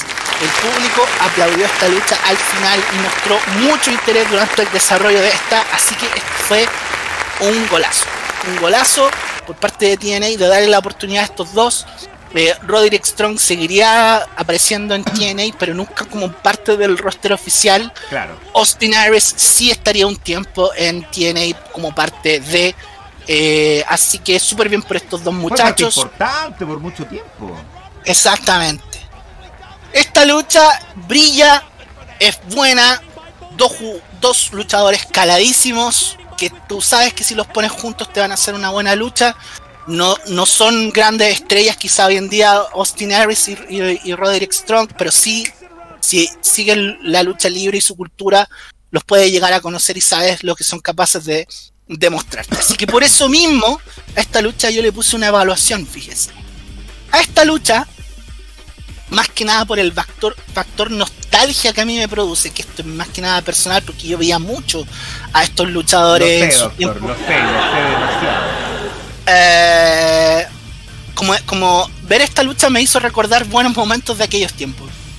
Así que a esta lucha le doy una evaluación muy nostálgica. Le doy el disco homónimo de Sinergia. Porque hace poco lo escuché y también me trajo buenos recuerdos de mi adolescencia. Y no me acordaba que era tan bueno como lo es ahora. Lo mismo me pasó con esta lucha. Buena, doctor, me gustó. Apeló mucho a la nostalgia. Apelé mucho a, mi lado Kish, como dicen los vejetes. Oiga, pero nosotros tratamos de ser lolos, pues, doctor. Pero tratamos, tratamos también implica fallar, así que. Sí, razón, mire, se ganó los aplausos. Muchas gracias, muchas gracias por, por este. Voy a leer un poquito los comentarios, ¿le parece? Dice, mira esa camisa hermano, la necesito para mi titulación, dice Gordo Funky con respecto a la camisa de Monty Brown, que estaba muy buena. Estaba buena, estaba buena. Double J, King of the Mountain, Sam Springer. Aguante Double J, es el... Puso Double JJ, o sea, Double JJ, double por dos son cuatro. Sí, amigo, las matemáticas, por favor. Numbers don't lie. Numbers don't lie, como dice el glorioso Scott Steiner. El único que puede decir que Okada le lavó el, el WC cuando pasó por TNA. Oye, si escuchamos un poco de esa historia, igual tiene un poco de ficción, creo yo. Sí, pero. Tiene, pero, déjeme, déjeme, déjeme, disfrutar la mentira, pues, doctor. Sí, déjenos disfrutar ahí la, la antivacuna. Don Botillería Gamer dice: Sé que esto es TNA, pero Roderick Strong, su mejor pasada fue en Pro Wrestling Guerrilla. Es que Pro Wrestling Guerrilla es otra cosa, yo encuentro. Sí, otro nivel. Es otra cosa buena, ¿ya? Austin Aries, relación de amor y odio con el vegano QL. Si Pablo Don Carter, a mí me pasa lo mismo. Yo, puta, en el ring me encanta Austin Aries, pero lo he seguido en redes sociales y ahora Y ahora entiendo un poco esta cuestión del nunca conozca íntimamente a tu héroe. ¿eh? De, de bueno, obviamente redes sociales igual, pero no, de verdad me carga, me carga por redes sociales. Así que estoy completamente de acuerdo con Pablo. Más encima está vetado de casi todas las federaciones. Oh, le han hecho en todos lados. Blacklisted a cagar. Blacklisted. Puta que es bacán Rodriguito el Fuerte. Rodriguito el Fuerte, señor, sí, Rodriguito el Fuerte. Austin Aries podría haber brillado en doble sí, pero el hombre está un poquito mal del segundo piso. Yo le doy el chiste de la jañaña de Sandy. Segundo, segundo, piso nomás porque es chico. no, porque el, ah, se me apagó ahí el. Se me pegó. Sí, sí, dele nomás, dele nomás. Dele nomás, aquí lo esperamos. Vuelvo, vuelvo. Ahí sí, creo que estoy. A ver, ahí, sí. No, el segundo piso es que es un concepto que lo escuché en el fútbol. Que los jugadores que tienen mal el segundo piso porque les falla ahí un poquito la mentalidad. Un poquito de problema ahí de pensamiento. Samu Springer, Austin Aries es vegano, por eso. Austin Aries es vegano, por eso, po. No, eh, Austin Aries es vegano, por eso, po. Ah, ya, lo leí mal. Muchas gracias ahí con ayudarme con el, la entonación. Se pasó tres pueblos, sí, sí, sin duda. Oiga, agradecimiento a las 10 personas que están viendo en vivo hasta a estas altas horas de la noche. Sí, considerando que son las 11 de la noche. Hoy día partimos un poquito más tarde porque yo me atrasé en mis quehaceres de día sábado. No te doctor. ¿Para qué? es que me gusta, me gusta darle la, Oiga, doctor, el otro día en una de mis transmisiones me acordé de, la cuestión suya, y más encima se la conté a mi muy buen amigo Broe. ¿Cuál? Estábamos transmitiendo nosotros y yo solamente dije, no me olvido de ti, sapo. Y usted, doctor, empezó a decir, oye, sí, pero Marcelo Díaz se echa de menos en la selección y yo nunca hablé de Marcelo Díaz, pues yo nomás me acordé de la referencia de Vidal, usted lo interpretó como que Marcelo Díaz es el sapo de la selección, pues doctor. Me, va a funar, me va a decir que soy un cagón, me va a mandar un mensaje. Oiga, doctor, pero qué buena funa, de verdad. Se sapeó solo, pero solo, solo, solo. Autosapeo propio. Sí. Vamos con la lucha que sigue Franco Martorelli. Vamos, eh, eh, eh, momento que estamos poniendo la Plus. Plus. Oiga, ¿quién entrevistaba acá? Nada más y nada menos que el ex campeón de ECW Chain Douglas.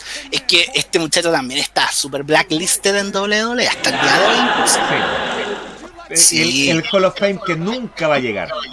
Oye, ahora encuentro que tiene razón ahí en el chat. Buena camisa de Monty Brown. ¿eh? Yo la quiero ahí para casarme. Es como una chaqueta. Está interesante, ¿ah? Sí, sí. Su buen animal print. o sea, esperamos que sea animal print. sí, esperamos, rogamos que sea así ahí lo vemos discutiendo con, con, Billy Gunn, pero que en este tiempo no se llama Billy Gunn. Se llama Kip James. Kip James. Bueno, Yo resulta me confundía, doctor, cuando vi que tenían otros nombres, no, no vi las fotos, no, no, había nada descriptivo. Entonces solamente hablaban de Kip James y, y yo pensaba que Kip James era el, el perro. Y que, que BG James era Billy Gunn James. Sí. No sé qué hicieron. Me acuerdo que Era después. Lo más lógico, pues, doctor, ¿o no? Sí, me acuerdo que después. Es que a ellos les gustaba jugar un poco con eso. Me acuerdo que después hicieron un tag team donde se llamaban BKM, que era Voodoo King Mafia, pero que en realidad era Vincent Kennedy y McMahon. Sí. Así que, no, si creatividad no le faltaba a este muchacho. Hola, sí. Sí, bueno, ahí está discutiendo con Monty Brown. Ellos son tag team la, la lucha que viene, pero nos estaban llevando bien. Tenían la dinámica ahí de ser de tag team, pero con, pero, pero con relaciones. estupidez, porque más encima eh, Kip James defendía a Jeff Jarrett. Claro. Pero, ¿cómo vaya a defender a Jeff Jarrett y no a tu tag team, po, weón? Eh. ¿Cómo es posible, weón? El buqueo malo, ¿quién buqueó esto? Ya, alar alarma de ruso. la voy a tocar, no me hagan tocar la campana. Mira, ahí tenemos al señor Poto. Bueno, BG Keep James. ay, ay, ay. todos ah, iba a mostrar el poto, ¿ah? Sí, no, pero ya. Ya WWE no. Esto es TNA, dijo. Así que ahora hacemos. Soy más rudo. Mira la entrada, weón. Ahí entre el señor Potito y Billy Chuck. sí. Billy Chuck Palombo, que era un secuaz de un muchacho que usted conoce. Oiga, sí, pues, ¿ah? Quiere que lo aquí- diga, quiere que lo diga. sí, mientras vemos la entrada ahí de Monty Brown, bien producida, harto pyro, que lo diga. Usted sabe que infaltable programa de wrestling tiene que llevar the best, the best imitation ever. Ahí está, Kevin Nash, con sus secuaces, Chuck Palumbo y Shadow Head. Así, ¡Eh! así es, Mike, que le acaba de hacer un suplex. ¡Eh! Oye, es que ahora mi semana va a ser buena. ahora va a tener una buena semana. Ahí está, Scott Steiner, Big Pop Pop Pop. Big Pop, pop, pop. Gra- grande Bebeto Chupeta. Lo mejor que nos vio su transmisión de WSW en la red. Muy bien. ya, acá estamos viendo a esta una de las parejas, eh, B.G. James, conocido en todo el mundo como Billy Gunn, y Monty Brown. No, pues este es Kip James. ¡Ay, me equivoqué! ¿Viste? Caí en tu trampa. Me pusiste una trampa. Me pusiste la trampa y caí. Eh, y esto es contra. ¡Ah! ¡Apolo! ¡Apolo! ¡No le hagas eso, Apolo! ¡Apolo! ¡Detente, Apolo! Hoy encontré aquí está Apolo. Yo, bueno, yo no lo conocía. ¿eh? Conozco las referencias así de que estás nombrando ahí del, de la pantera ecuatoriana. Pucha, no sé Pero- cómo, cómo detener esto. Ah, aquí está, Alert Box, ya. Ya, sí, estamos teniendo mucho, mucho invasión de, de, de bots. Sí, señor. Ahí, votantes de José Antonio Cast están invadiendo este programa. Lástima que no voten. Lástima. Lástima que no voten, exactamente. Este Apolo, luchador puertorriqueño que estuvo varias veces en, en, en TNA, acompañado de Lance Hoyt, Lance actualmente Hoyt. cono- conocido como Lance Archer, el actual campeón de los Estados Unidos en la New Japan Pro Wrestling, parte del roster de AEW. ¿Sabéis qué quería decir algo antes de empezar la lucha? Antes de que tú empieces, hablando de How I Met Your Mother, ¿te acuerdas que Ted Mosby tiene un tramp stamp, que era este tatuaje que se ponía al nacimiento del el final de la espalda en el nacimiento sí. del culo? Weón, Lance Archer también tiene un tramp stamp. ¿Qué weá? No me cuenta. Weón, se tiene un tatuaje ahí en, en, en el, en el en el potito. Así que weón, qué locura. No puede ser. Y entra por la tercera con ese tatuaje, no puede entonces. Oye, ¿sabéis qué? Ahí está, kilo- po. Directamente. Hay kilómetros y kilómetros de distancia entre este Lance Archer y este Lance Hoyt. Oye, verdad. Lance Hoyt. Uh. Puta, el- puta. Se nota que este entró al día anterior a este lucha, empezó a ir a la escuela de lucha libre, de verdad. Oh, Dios mío, la vamos a pasar mal a continuación. Oh, qué terrible. Ya, me preparo. Que sea lo que Dios quiera. Con, con el alma cargada y una plegaria al cielo, vamos. Oiga, sí. Al comienzo, acción rápida, acción rápida, harto combo, mucho combo. Lo que más usted va, va a ver en esta lucha es combo. Mucho combo pata. Oh, pero. Mira, Signet dice un yogurín. Y yo diría que puta, un yogurín lo hace mejor. No, malísimo, no, no, mal, mal, mal. Yo me, me gustaría ver videos, de- eh, reacciones de Lance Archer para, para, para que opine cómo luchaba. claro, oh, pero es malísimo, es malísimo. Este Lance Art, ahora se llama Lance Hoyt, Sí, malísimo. Lance Hoyt. Ahí está, acción rápida, muy rápida, aquí y allá. Pero hay algo que me desconcierta acá, doctor. En un momento como que se van a pantalla en negro y esto se va a ver repetidas veces. ¿Qué ponían comerciales, doctor?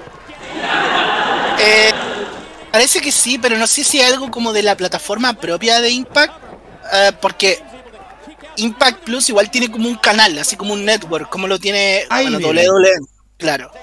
Y en esa parte iba un, un- una publicidad, pero no sé si tiene que ver con que cuando ponen el pay-per-view en esa transmisión le ponen una... No se enreda, así que no te podría decir. Así que vamos a ver esa pantalla en negro en muchos, en muchos pasajes del pay-per-view. Pero este Es- es el primero. Este es el primero, claro. Entra, entra, perdón, Monty Brown. Discute con Kip James. Después Lance Hoyt. ¿Por qué Hoyt? Me perturba. Te perturba el nombre. ¿Qué te, qué te hace tan Hoyt? Le dijo Ann Anderson. Claro. Y él supo responder. ¿Qué hace ¿A Lance qué Hoyt se refiere? ¿A qué Hot? ¿Al, al cine Hoyt? Hoyt? No sé. Era fanático de Scary to Harry y lo escribió mal. Tenía dislexia. Sí, doctor, yo creo que sí. Eso fue. Esa es mi, mi explicación. Mira esos combos, por, muy mal. terrible, terrible. Oh, oh, oh, oh. No, malísimo. Que se demore un poco más para la otra para tirarse esa contralona fea. No, y como, como que lo tuvo ahí como, como guaguita. No, sí es malísimo este Lance Hoyt. Todo lo que hace es más horrible de la movida anterior. Sí.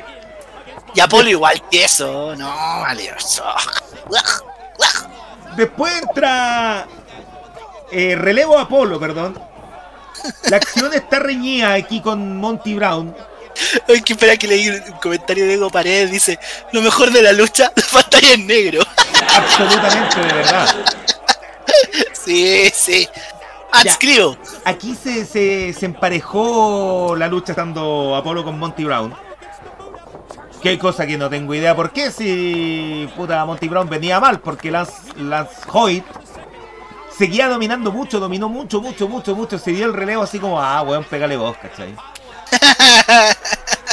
Entonces aquí se emparejó la acción, pero entró Lance Hoyt y de nuevo empezó a dominar eh, Lance Hoyt. O sea, el pequeño recuperón por las gónadas. No, que acá, acá la, la lógica de la lucha libre se da por la ventana. Absolutamente, doctor. Está Absolutamente. presente. No, encima, puta. Mire, Diego Paredes, Lance Hoyt es como un personaje creado por Vadilla. Sí, alejado completamente de la realidad, creado por un cuico. Exacto. Sí. Mira, hasta ahora, eso sí, hay que, hay que decir bien, hasta ahora ninguno ha bocheado mucho, pero porque realmente no ha habido mucha llave. Lo que más es tirarse a las cuerdas, lazo, tirarse a las cuerdas, combo, combo, patada, patada, combo, combo. Están jugando Mortal Kombat estos weones. Sí, es una, es una pelea de un niño de Mortal Kombat que no sabe ninguna combinación. Entonces hace como patada salto. Sí. Nada más. No se sabe ni la U para adelante, U para atrás, nada. Nada. No va a ser una única cagando. No, Demasiado. nada. Sí, así que sí. Sí. Sí. Acá, a cada rato. Eh, mira, aquí voy a, a- adelantar un poquito. También le Póngale un, un- un minutaje. Póngale, póngale. Usted juegue ahí con, con el minutaje. No, pero. Si alcancé la- bien, si no, no importa. No importa. Me la, me la jugué. Se la jugó. Pero por aquí, Monty, Monty Brown al fin hace una llave porque estaba entre puro combo y patada, combo y patada. Y hace una llave, pero bien fea más encima. Se nota que estaba en frío. ¿Sabes qué me pasa con esta lucha? Que cuando la vi, el, el público se ve tal cual como ustedes lo ven en la transmisión. Pero indiferente a cagar. O sea, ese público está, lo pintaron. Sí, Ese público es un fondo de, de, de una meeting en Zoom. Eso es. No es real. claro. Y aquí entró, aquí entró Kip James de nuevo y adivine cómo están luchando. Ah, no sé. A puro combo y patada. Nada más. Nada. No, más. tení- no tenían ganas de trabajar ese día. No, se Ese- nota, se nota. Se nota que no tenían ganas. Ah, ya hagamos como patada. Querían feriado. Sí, sí, estaban preocupados de otra cosa. Mire, doble lazo. Sí, aquí hay un doble lazo, pero después de pegarse cuántos combos los dos. La nada que, misma. que después de varios combos igual te pegáis un doble lazo. ¿no? Exacto. Esa es la lógica de BT James y, y Lance Hoyt. Aquí hacen un hot tag y Apolo empieza a dominar el momento. Mira quién domina el momento, po, Apolo. Apolo más tieso que un chuzo, po weón. Oh, Apolo, no le hagas eso, Apolo. ¡Apolo! ¡Apolo! ¡Apolo! ¿Cómo le gritaba, weón? ¡Apolo! Mire, es un DDT, ¿eh? ¡Oh, el muchacho! Sí, al fin, al fin como que, que vemos un poquito de llave. Sí, dijo, ya, sé que iba a entrar a salvar un poco esta cosa, pero un poco nomás. Y no sé si la pasamos o no, pero por aquí Hoyt hace un moonsault. Pero, puta, No, aquí viene. si va a hacer viene un moonsault así, que mejor no lo haga. Oiga, amigo, si usted venía a trabajar con esa, con esa actitud, mejor no venga. No, claro. ¿Sabes venga. Creo que acá viene. Si no me Aquí viene, ¿viste? Ahí se vemos que está subiendo la tercera cuerda. ¡Oye! Caballero, si va a hacer esa weá, mejor no haga nada. Se va a ir con esa actitud a trabajar. Claro, Que es en la casa. que es en la casa, amigo mío, nada más. No, mal todo lo que hace Lance Hoyt en esta lucha. Igual aguante Lance Archer, pero Lance Hoyt, su, su primo, uff, no. Mira, aquí Monty Brown se empieza a deshacer de Lance Hoyt, que bueno, eh, en ringside. Luego toma. Polo y James le pega por error a Monty Brown, porque más encima que se llevaban mal y etcétera. Sí. Apolo pega super kick, la cuenta 2. Oye, pensé que aquí terminaba esta No, lucha. señor. O en realidad quiero que termine pronto. en, en realidad. Ay. Aquí, mira, empieza ya James a dar la cacha con Apolo, porque eso es lo que dan, la cacha. Monty Brown lo saca del camino, le hace el tackle, que a mí no me gustaba ese tackle, pero era como El de fútbol americano. Claro, de fútbol El americano. Ahí está. Y ahí ganaron. Era su finisher. Ahí ganaron. Qué bueno que esté sacando. Mejor parte de la lucha cuando termina. Pero no, claro, o sea, más encima hay como un post-match porque ganó Monty Brown y no Kip James, pero Kip James estaba mal y no se entiende.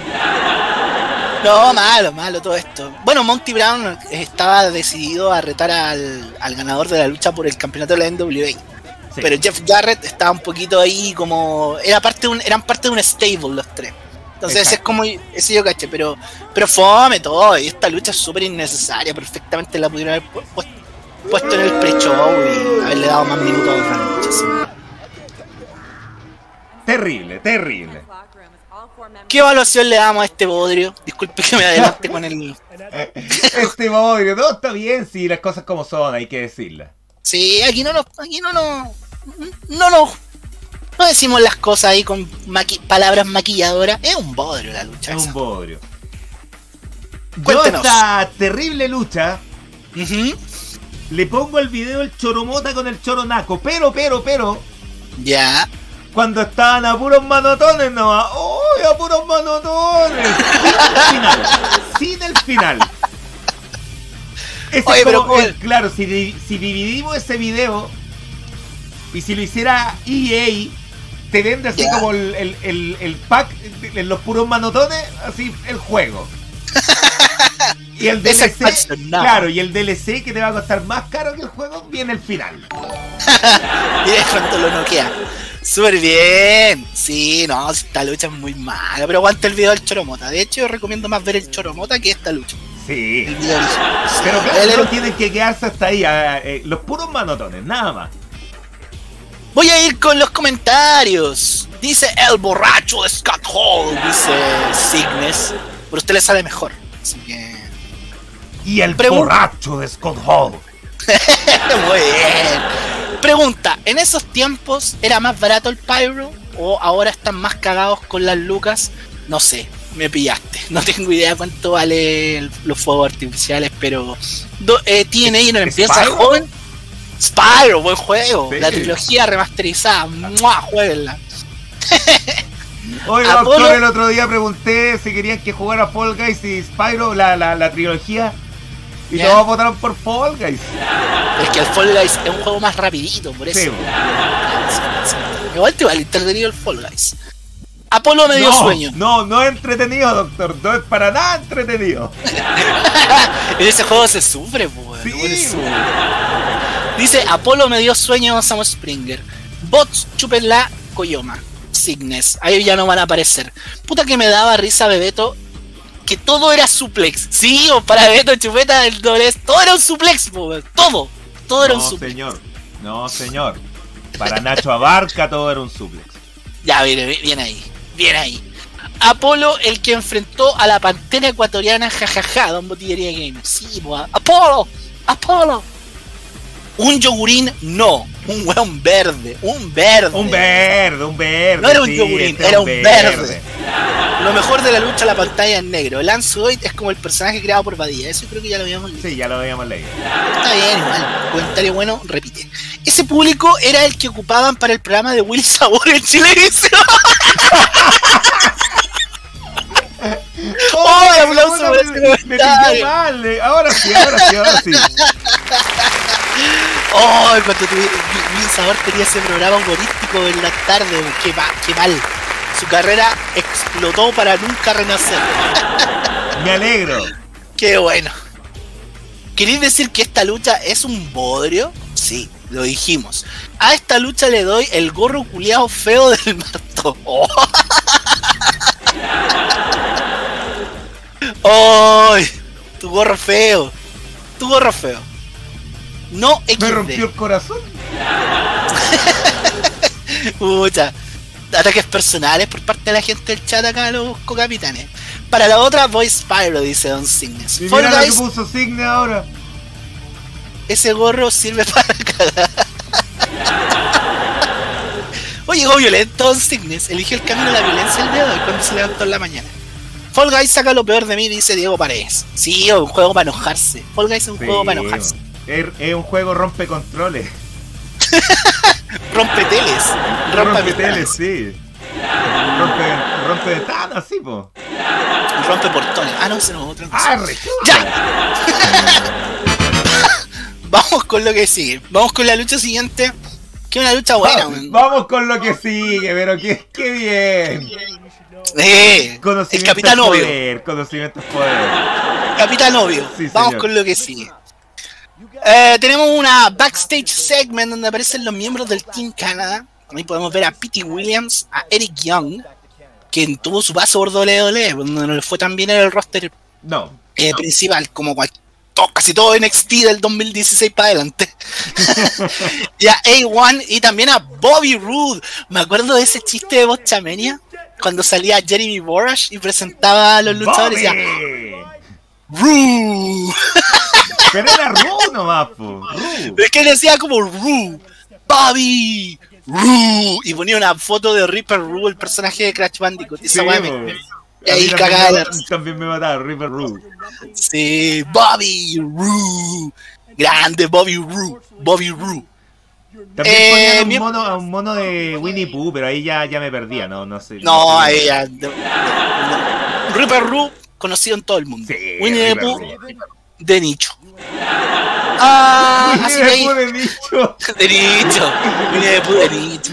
Todos sabemos, todos sabemos que en realidad Winnie the Pooh es el presidente, el primer ministro chino, así que. Ah, sí. South Park, sí, South Park enseñó eso. Eh, y ahí se tiene una promo, habla de que él y Chris Saban, que es su, su contrincante esta noche, se conocen de mucho tiempo, de hecho comparte la información de que fueron compañeros en la misma escuela de lucha, se grabaron juntos, incluso tuvieron un feudo en el año 2004, el año anterior, por el campeonato de la División X. Entonces este es como un refrito, ah, este, es un, este es un capítulo de refrito de esta lucha. Todos adoran los refritos todo ahora no lo refrito. Lo que sigue entonces es eh, Pete Williams, el amo y señor del Canadian Destroyer. Sí, señor. Yo me acuerdo que todos los huevos que yo conocía en la lucha libre entre el 2008, todos querían hacer el Canadian Destroyer. Todos, todos.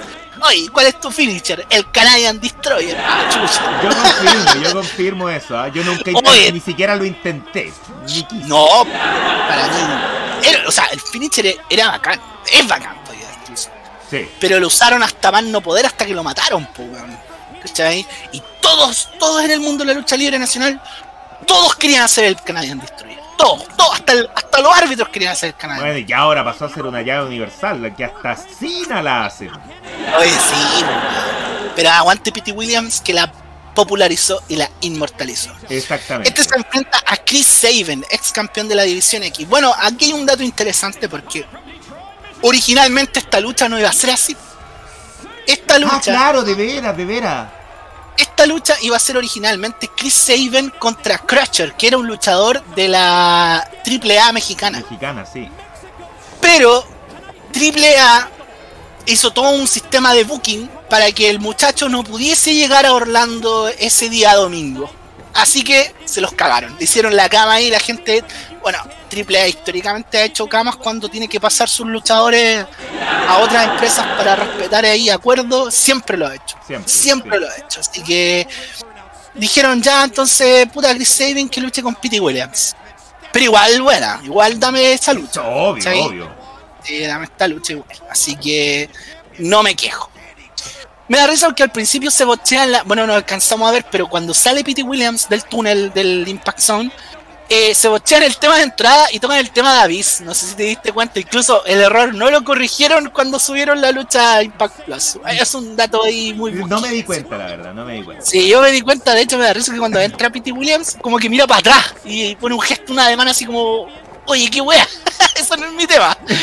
Pero, pero me da risa. Igual se lo tomaron con humor, probablemente eso sería algún bochamenia. tremenda acción que estamos viendo. Bueno, ahora no, pero muy rápida la estábamos viendo. Mira, Sabin y Williams tienen un inicio muy similar a la lucha de Strong y Aries, pero donde hay más movimientos aéreos. Porque, bueno, eh, sus características, ¿no? Eh, mucho más rapidito. Ahí vemos a Pete Williams eh, haciendo movimientos desde la tercera cuerda hacia afuera del ring. Muy calados estos dos. Muy calados estos dos. Chris, tanto eh, Sabin y Williams. Yo a Pete Williams me hubiese gustado que su carrera hubiese sido más. Me gustaría haberlo visto en WWE, en, una faceta. Me gustaba mucho cuando hacía ese team con Scott Steiner, cuando él era el Little Pity Pump. Y bueno, ahí salió la gloriosa promo de Scott Steiner de, las matemáticas. De hecho, el muchacho que aparece al lado ahí con cara de ¿Eh? ¡Es él! Pete Williams, el mismo Pete Williams. Grande Pete Williams. Infravalorado pero a cagar. A mí me encanta Pete Williams porque más allá de la Canadian Destroyer, él te ofrecía varias, muchas cosas dentro de su repertorio. Me gusta esa palabra. Oiga, doctor, que se puso. Que la aprendí hace poco. Le puse, de los ciuticones. Sí, Exactamente. Pero está bien, repertoire. Repertoire. Oye, vamos al minuto 46 con 35 minutos en el minutaje. Si usted me pudiese ayudar, don, don Pichi. Le repito, el minuto 46 con 35 segundos. Ahí en la, en la Impact Plus. Plus no más porque nada que plus, Plus. Dice P-U-L-U-S, Plus. Y no con ese final, Plus. Así, Impact Plus. Exactamente. Bueno, ahí lo vimos ver. Me encantaba ese movimiento. Era muy heel. Que era eso de Déjalo poner en Trio of Woe. En el Trio of Woe y poner el pie ahí en las bolitas y, cantar el himno de Canadá. Oh, Canadá. Oh, lo encontraba, pero muy foreign hill. Así, el, el, 2.0 del Iron Chick cuando decía América. lo mismo. Sí, evolucionado. number one. América. Y ahí aparecía Pete Williams cantando el himno. USA, Grande el Iron Chick. Así que sí, pues bueno, acá el Team Canada es heel porque no es americano. O sea, la lógica del Foreign heel no es americano, tiene que ser villano. No comparte nuestras costumbres. Así que, muy bien. Después de esto, al inicio la lucha es muy dominada por Pete Williams. Pero eh, de a poco Chris Sabin empieza como a. Chris Sabin es el babyface. Entonces de a poco él empieza como a equiparar la situación eh, sin embargo, todo lo que ofrece, de hecho ahí lo pudimos ver, pues, toma Chris Sabin para un powerbomb, pero Pete Williams revierte con una ET. O sea, todo lo que hacía Sabin era contrarrestado o un counter, ¿no es cierto? Que se sacaba Pete Williams de los bolsillos. Exactamente. Vamos al minuto 50, estimado Franco Martorell, si me pudiese ayudar. Eh, ¿Justo? Sí, 50-0-0. 50 0 no, es, muy amable la. No, sí, no se preocupe. Aquí, tanto las personas que están en Twitch como las personas de, Spotify nos tienen paciencia. Eh, Me gusta esta secuencia, mire. Busca la movida aérea y Saben lo recibe con doble dropkick en la espalda. Me acordé de esa lucha que vimos de, de Chris Jericho con eh, Lance Storm en ECW One Night Muy, muy parecido, pero esa, la de Jericho y Storm, se pero fue mucho más brutal Esta la encontré una versión medianamente mild, pero aún así buena. Mild. Oiga, doctor. Sí, mild. Sí, este, me puse ciútico, me puse, me puse de los ciúticones. Voy a empezar a dar estrellas en vez de, de, nuestras evaluaciones que normalmente hacemos. monóculos. Sí, monóculos, exactamente, como el personaje del Monopoly. Bueno, la lucha continúa, ahí podemos ver que Chris no como que... ¿No tiene monóculo? No. Ah, no sabía. Aquí eh, la lucha se sigue dando. Empieza a contrarrestar un poco Saben, ya que el dominio había sido por parte de Williams. Y le aplica ese bello Fisherman Buster. Ya, me, gusta mucho porque, como yo lo dije, Austin Aries y Roderick Strong para mí, bueno, la pantalla se fue negro, claro. Eh, representaban mucho de las cosas que yo trataba de buscar y estos luchadores que yo empecé a descubrir a través del internet y bueno, también dentro de ese grupo, sin duda, estaban, estaban casi todos los luchadores de la División X. Yo, yo debo ser sincero. Oiga, doctor, es que me acordé. Hoy descargué el evento y a usted le costaba, pero tenía que dejar el computador toda la noche para descargar un evento de TNA, donde yo vivía, el internet no era tan amigable como lo es el día de hoy. Así que, claro, mi conexión a internet. Mira, esto me gusta. Pete Williams hace el sharpshooter, porque obvio, luchador canadiense tiene que hacer el sharpshooter. No hay, de hecho, no hay otra. De hecho, cuando tú quieres dar la prueba para tener la ciudadanía canadiense, tienes que hacer el sharpshooter, pobre. cuando tú traes inmigración ahí en el aeropuerto de Canadá, eh, sharpshooter. Oiga, pero Canadá Sharpshooter. Así que grande, grande. De hecho, eso fue lo único que le faltaba a Robin Cherbatsky para ser la canadiense de Jaime hacer el Sharpshooter. Si no, no, no era. A hacerlo, no alcanzó a hacerlo. No, pero yo sabía que lo hacía, porque Robin Cherbatsky aguante. Aguante, Robin. Mejor, uno de los mejores personajes de, de esa serie. Eh me ayuda con el minutaje don Franco Martorelli. Vamos al minuto 54 con 50 segundos, por ahí más o menos. 54 con 50. Sí, señor. Sí, señor. Ahí sí. Este es ya el final de la lucha. Aquí vamos a ver la secuencia final que a mí me gustó bastante. Eh, lo encontré muy, muy old school para luchadores de la División X, pero no me, no me, no me desagradó. Vemos que le hace un buckle bomb. Uh, ¿Sabes que a mí nunca me han gustado las movidas en el, en el esquinero? la encuentro, no, no, la encuentro exageradamente peligrosa, exageradamente dolorosa y casi innecesaria. Pero bueno, todos querían innovar en esta época. Chris Saban toma a Pete Williams para aplicarle el eh, Shell Shock, que era su finisher. Sin embargo, Pete Williams no se deja, entonces Chris Saban le empieza a machacar la cabeza contra un esquinero para que se deje de patarear y puede hacer la, la maniobra. Sin embargo, Pete Williams le entierra los dedos en los ojos. Ahí lo podemos ver que lo ha dejado ciego, chico. El árbitro, el árbitro le dice, oiga amigo, eso de meter los dedos en los ojos, no, pues no se puede acá, esto es deporte limpio, fair play. Y lo empuja, y como Chris Sabin estaba ciego, solamente asumió un cuerpo, lo levanta para hacer el shell shock, pero se da cuenta que era el árbitro, lo toma, Pete Williams lo prepara para el Canadian Destroyer, pero Saban se adelanta, le aplica el Shell Shock y la cuenta va a llegar a 3 para terminar esta lucha muy buena. Simplecita, cortita, mucha acción, mucho brillar Pete Williams, mucho brillar Saban, me encanta buen reemplazo también de lo que pudo haber sido esa lucha con ese luchador mexicano que nunca llegó, pero dame esta lucha siempre. Sí, siempre, siempre. Yo creo que incluso fue mejor. ¿eh? Yo creo que en ficción esa lucha haber sido muy mala, así que me quedo con esta. ¿Quién entró? Aquí entra, ah, de un post-match, entra Matt Bentley, un ex campeón de la División X. Este muchacho, su, único particularidad, su única particularidad es que es primo de Shawn Michaels en la vida real. Nada. Sí, sí. Tira una promo, dice que va a retar al campeón de la División X en el evento de Bound for Glory, que es el próximo pay-per-view, o uno de los pay-per-views más importantes en la, historia de los pay-per-views de TNA. Y luego de eso le aplica una super kick a Pete Williams, una promo bien fome. Eh, este muchacho no, nunca más supimos de él. Nunca más supimos de él. Una cara de niño que tenía también. Así que, nada, pues eso fue, pero yo me quedo con la lucha entre Pete Williams y Chris Sabin. Tengo una evaluación para esta lucha. Por supuesto, porque hay que tenerla, doctor. Exacto. Eh, me gusta esta lucha porque es simple. Eh, pusieron a una sandía calá con otra sandía calá. ¿ya? Hicieron una buena lucha. Lograron sopesar el tema de que un luchador que estaba previamente buqueado no llegó, pero la lucha igual fue buena. Y brilla, funciona, la lucha es buena. Por eso a esta lucha le doy un. Brilla. No, no, no, no, no va para allá mi evaluación. a esta lucha le doy un tiro libre de la Liebre Riveros. ¡Oh! Para los futboleros, el futbolero entiende, hermano. El futbolero lo entiende, hermano. El futbolero lo entiende. Mira cómo se le cae al lágrima. Grande la Liebre Riveros, gran jugador, qué tiro libre, campeón con Santiago Wander en el 2001, pero también campeón con Everton en el 2008. Así que ahí hay un me, cuesta, pero grande la, la Liebre Rivero. Lo más grande, uno de los mejores 10 que he visto en la historia, de verdad, y no estoy exagerando. excelente jugadorazo. Es, jugadorazo. Es, de estos, que ya, de repente era liebre, pero por lo general te jugaba paradito.